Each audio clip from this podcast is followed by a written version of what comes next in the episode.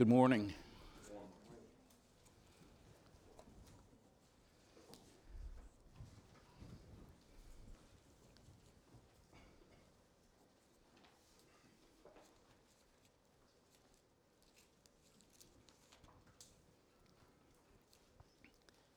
We'll be speaking, we'll reading from Psalm 8 this morning.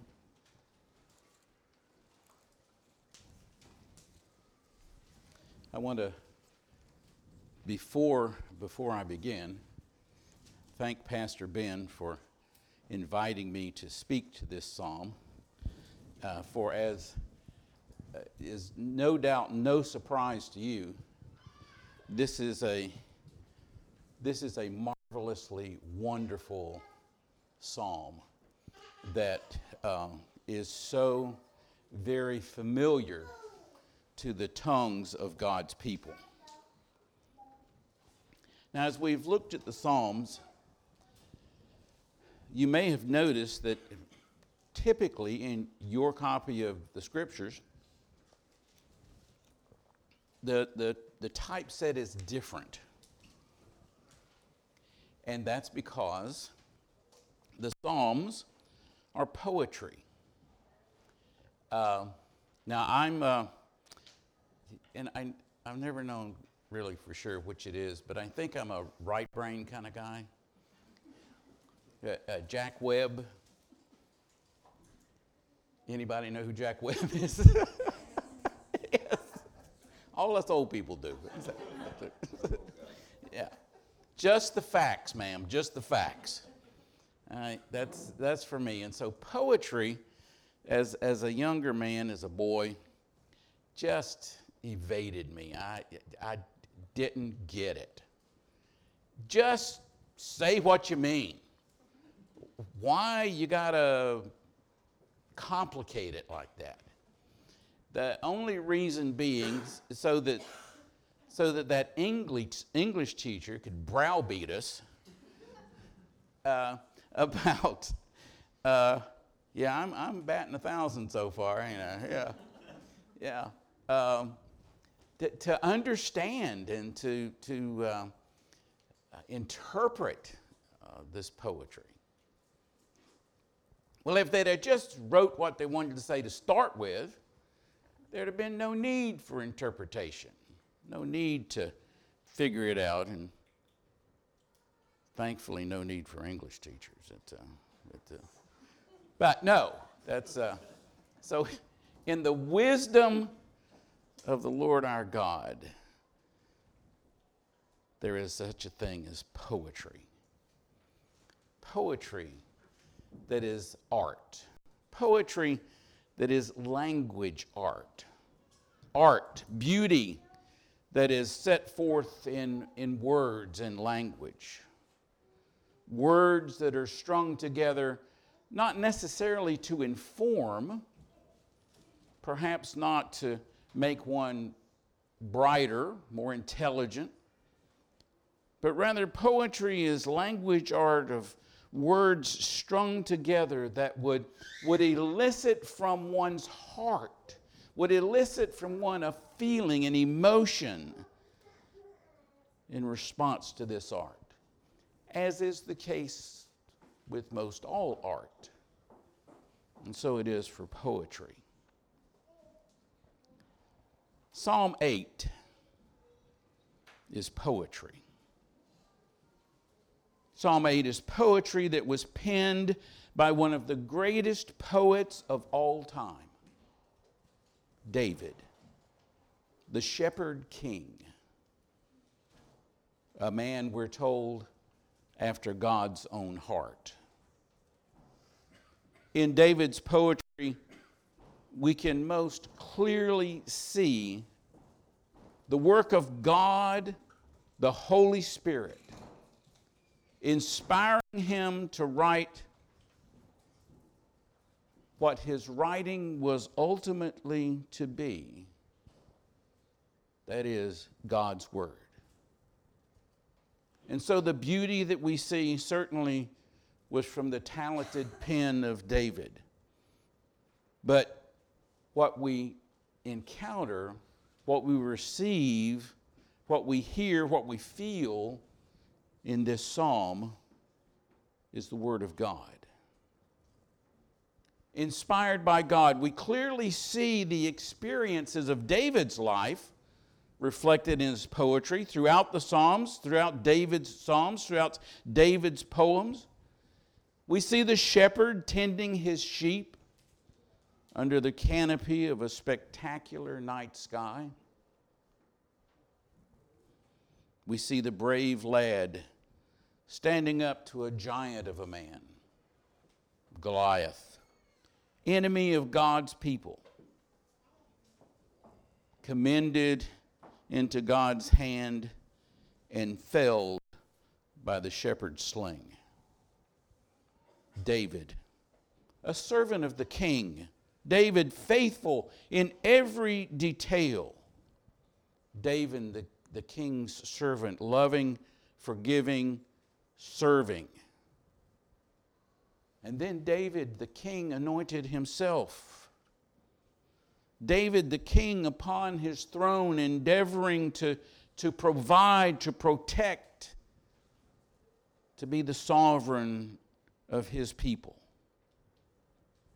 All of David's life, his failures as well as his successes, are in his poetry in the Psalms, in God's Word. Inspired to inspire. I want to do something a little different this morning. And I'd like for us to read Psalm 8 together. Oh, wow. Wow. So we'll be reading the text of the ESV.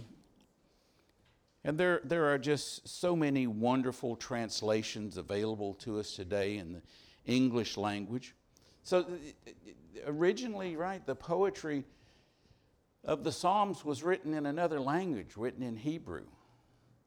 And it's, it's, I'm told, this is not something I can say firsthand, but I'm told it's difficult to translate poetry uh, from, from another language, particularly from an ancient language, into to a modern language, and particularly into English. And yet, I think the translators have done an amazing job of communicating the beauty of this poetry for us today. I want us to read this together. I think I think it'll be a blessing to us all. As we read together, as we read slowly, we're not in a hurry. We're going to read this to be inspired as it was inspired. We're going to read this to feel rather than to know. So we'll begin at verse 1, the one that begins, O Lord. We're not going to read the stuff before that. You can read it silently for yourself. So, if you allow me to lead as we read, let's read together. O Lord, our Lord, how majestic is your name in all the earth. You have set your glory above the heavens. Out of the mouth of babies and infants, you have established strength because of your foes, to still the enemy and the avenger. When I look at your heavens, the work of your fingers, the moon and the stars, which you have set in place, what is man that you are mindful of him? And the Son of Man that you care for him? Yet you have made him a little lower than the heavenly beings and crowned him with glory and honor. You have given him dominion over the works of your hands. You have put all things under his feet all sheep and oxen, beasts of the field, the birds of the heavens, and the fish of the sea whatever passes along the paths of the sea. O Lord, our Lord, How majestic is your name in all the earth.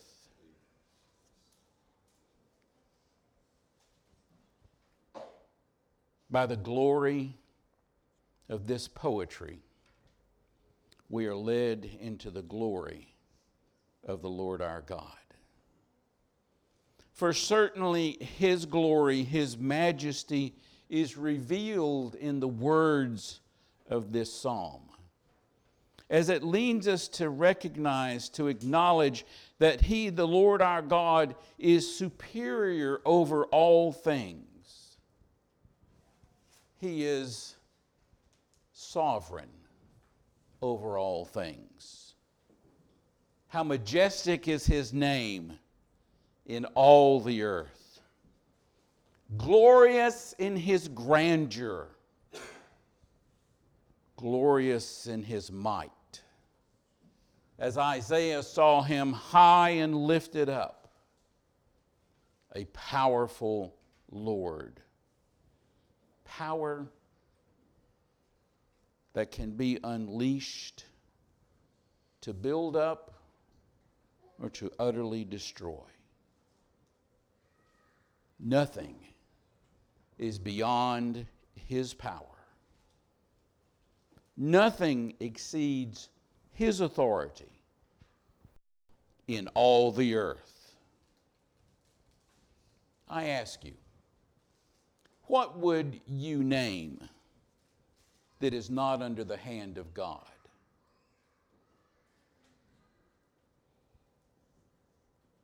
If you do, you are mistaken. David was also to write Psalm 139, where we read, Where shall I go from your spirit? Or where shall I flee from your presence? If I ascend to heaven, you're there. If I make my bed in Sheol, you are there. If I take the wings of the morning and dwell in the uttermost parts of the sea, even there your hand shall lead me, and your right hand shall hold me. If I say, Surely the darkness shall cover me, and the light about me be night, even the darkness is not dark to you. The night is bright as day, for darkness is as light with you. O Lord, our Lord, how majestic is your name in all the earth. There is naught that is not under his authority, his power, his sovereignty. His majesty is revealed in the magnitude of his presence and in his majesty is revealed yet in the smallest of entities, like little David, standing against that giant Goliath. As Ben said, you know how that story ends. And it's because before David ever picked up the first stone, before David ever stood, stepped foot on the field of battle, David commended this giant into the hand of the Lord. How majestic is his name in all the earth. Kind of makes you feel sorry for Goliath, doesn't it? He never had a chance.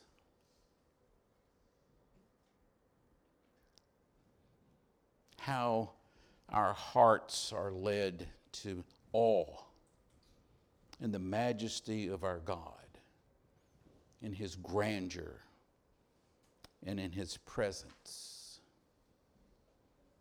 in the tiniest, the weest, the smallest of infants.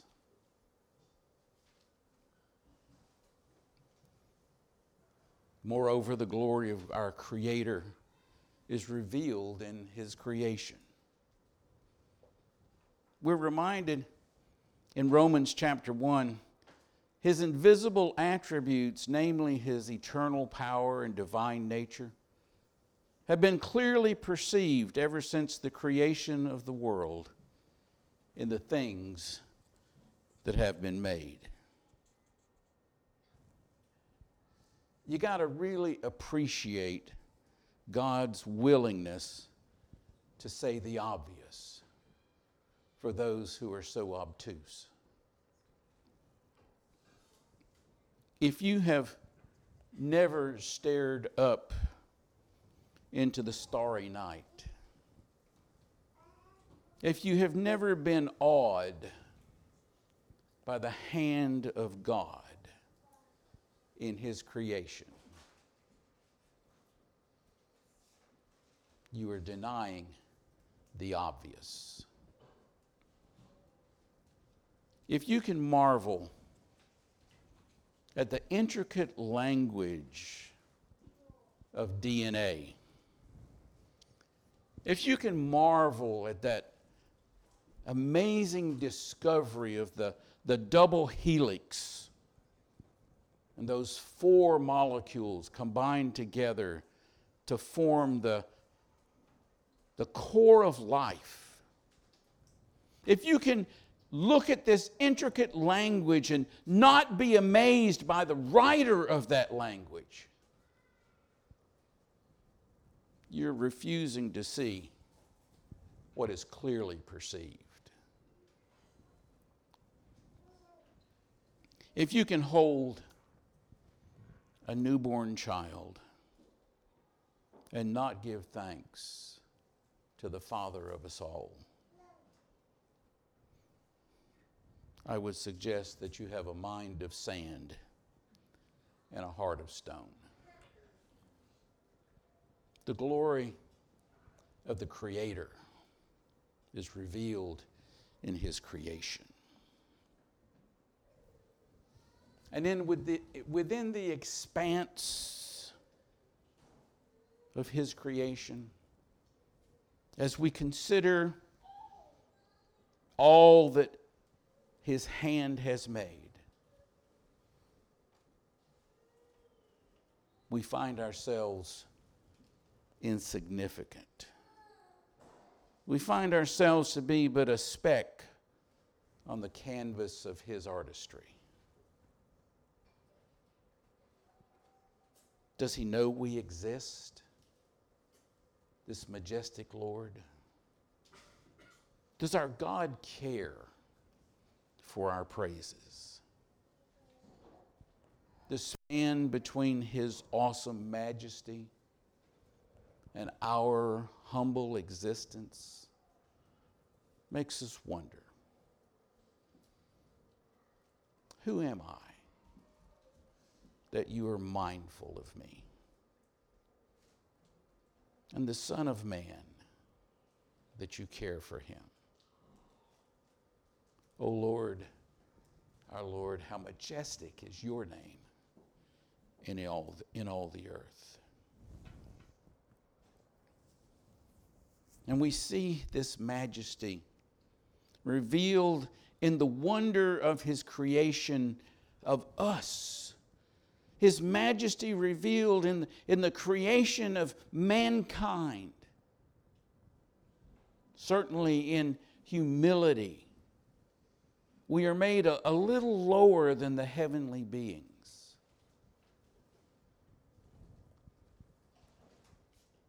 As his creature, we would think that we are undeserving of the Creator's attention. As His creature, we might see ourselves as undeserving of the Creator's care. But we know that we were not only created in humility, but certainly He has created us in glory.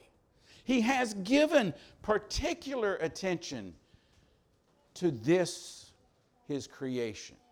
He has created us in His image. He has created us for His purpose. He has elevated us over all of creation, as in the garden with the, the creation of Adam, he gave him authority over every living creature. As we reflect on our creation and in our meditation upon who we are in God's creation, we must recognize that we are created by the majestic Lord of all the earth. And a marvelous creation we are. Again, David said in Psalm 139, he wrote, I praise you, for I am fearfully and wonderfully made. Wonderful are your works. My soul knows it very well. Even as we marvel at the majesty of our Creator, our Lord, our God, in all that we perceive, we cannot escape the reality that all is not as it should be. We recognize that things could be better. I really expected an amen on that one.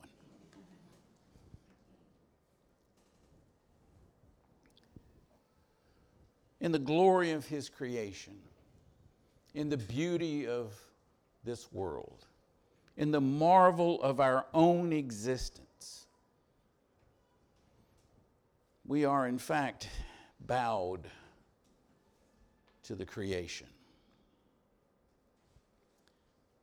The tiniest of creatures, nothing more than one simple strand of DNA can strike us down. I am witness to that. This little strand of chemicals tied together can bring a halt to all the work of an entire society. No one with an ounce of intelligence disagrees with the scripture that says, For we know that the whole creation has been groaning together in the pains of childbirth until now.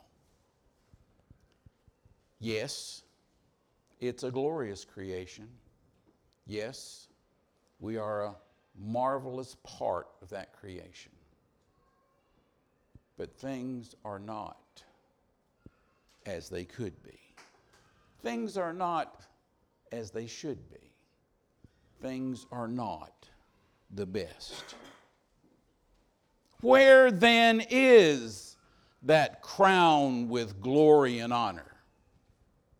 Where then is our dominion over the works of his hands? Where are all things under our feet? After all, this is poetry. Was David just daydreaming? Was David just imagining things? Writing a poem, fantasy, wishful thinking?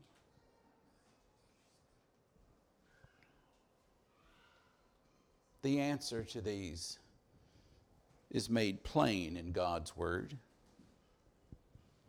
For the Lord tells us in Hebrews chapter 2 it was not to angels that God subjected the world to come, of which we are speaking.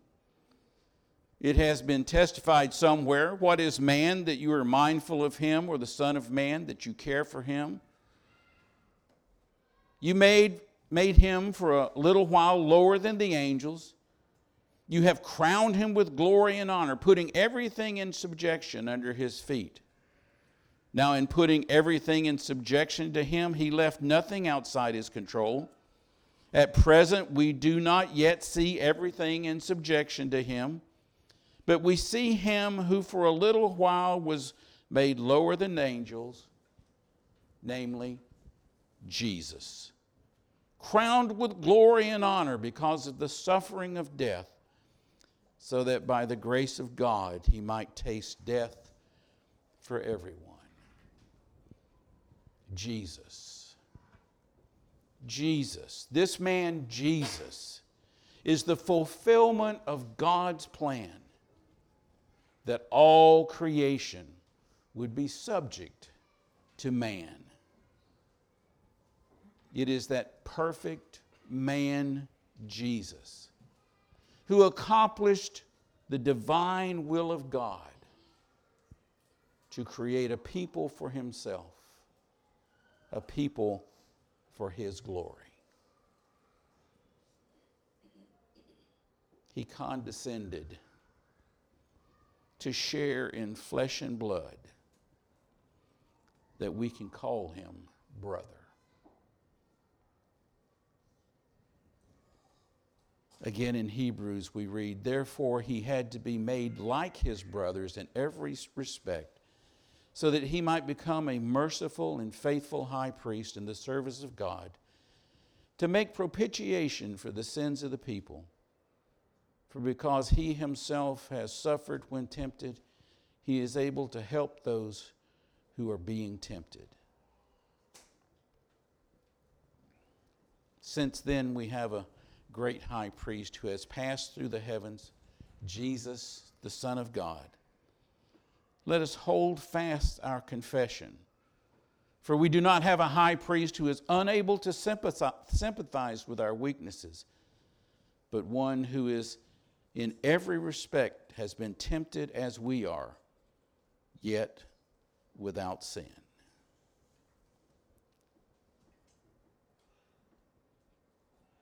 After suffering the cross, Jesus rose from the tomb. He ascended to the right hand of the Father, where he has secured an eternal inheritance for those who are called.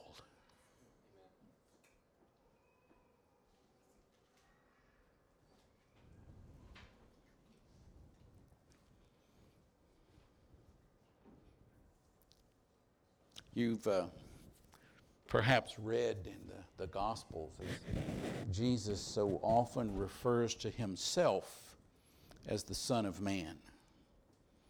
And you may have with me often wondered why, why this particular title? Why does Jesus so often refer to himself by this Son of Man? Well, here we are in Psalm 8. And here's the answer that Jesus is that Son of Man. Jesus is that Son of Man in whom all that God has said, all that God inspired, all that God led David to write in this poem, God has accomplished in His Son, Jesus Christ, who is the Son of Man and who very purposefully, very intentionally, and I would say very lovingly identified himself as the Son of Man so that we would know that we can call him brother. Jesus was a person just like us, flesh and blood. And he endured all the temptations that you or I ever endured. And of course, that temptation that certainly I so easily fall to, Jesus overcame. Jesus demonstrated that, that you don't have to give to temptation. The one whom we call brother, the one that has identified himself as as, as much as we might desire to identify ourselves as like him, he first identified himself as like us, the Son of Man, our brother. who overcome all those temptations and suffered. You know, he, he suffered so much before he ever went to the cross. I mean, we got a whole nother sermon there, don't we? To be despised and rejected. He is the, the Son of God. Condescended. That means, that means he, he left the glory of heaven. He left that glory behind. You know, we, we love the Christmas story. We make it into such a, such a precious thing, the, the manger, the, the cow, right? But no, he was born in a stable, you know? That manger is a, a cattle trough. All that he suffered in humility. Yeah, he is our he is our brother. And he calls us to accept that, that He has provided, He has accomplished, He has, he has made the way that we can enter into His glory as we put our faith, our trust, as we, we, we, we turn away from that sin in self. Bible calls it repentance. We trust in the Son of God, the Son of Man, the one who is our brother. Again in Hebrews, long ago, at many times, in many ways, God spoke to our fathers by the prophets. But in these last days, He has spoken to us by His Son, whom He appointed the heir of all things. Sound like Psalm 8? Through whom also He created the world. He is the radiance of the glory of God and the exact imprint of His nature. And He upholds the universe by the word of His power. After making purifications for sin, He sat down at the right hand of the majesty on high, having become as much superior to angels as the name He has inherited is more excellent than theirs it is Jesus Christ, exalted over all creation. Therefore, God has highly exalted him and bestowed on him the name that is above every name, so that at the name of Jesus every knee should bow in heaven and on earth and under the earth, and every tongue confess that Jesus Christ is Lord to the glory of God the Father. Jesus Christ is the Son of Man, in whom is found the majestic name that fills the earth. His majesty is seen in all of His creation. His glory is evident in the miracle of life. His righteousness, His love, His grace are plainly seen in the Son of God, Jesus Christ. O Lord, our Lord, how majestic is your name in all the earth. So I hope you're no smarter this morning. This poetry is not set before us to get you to intellectually agree to some historical event rather, this language of beauty, this artistry of words, is set before us before, by the Lord our God this day, that it would touch your heart, that it would open your heart to the majesty of the Lord our God, who is our Creator and our Savior. May His name ever be exalted. Amen.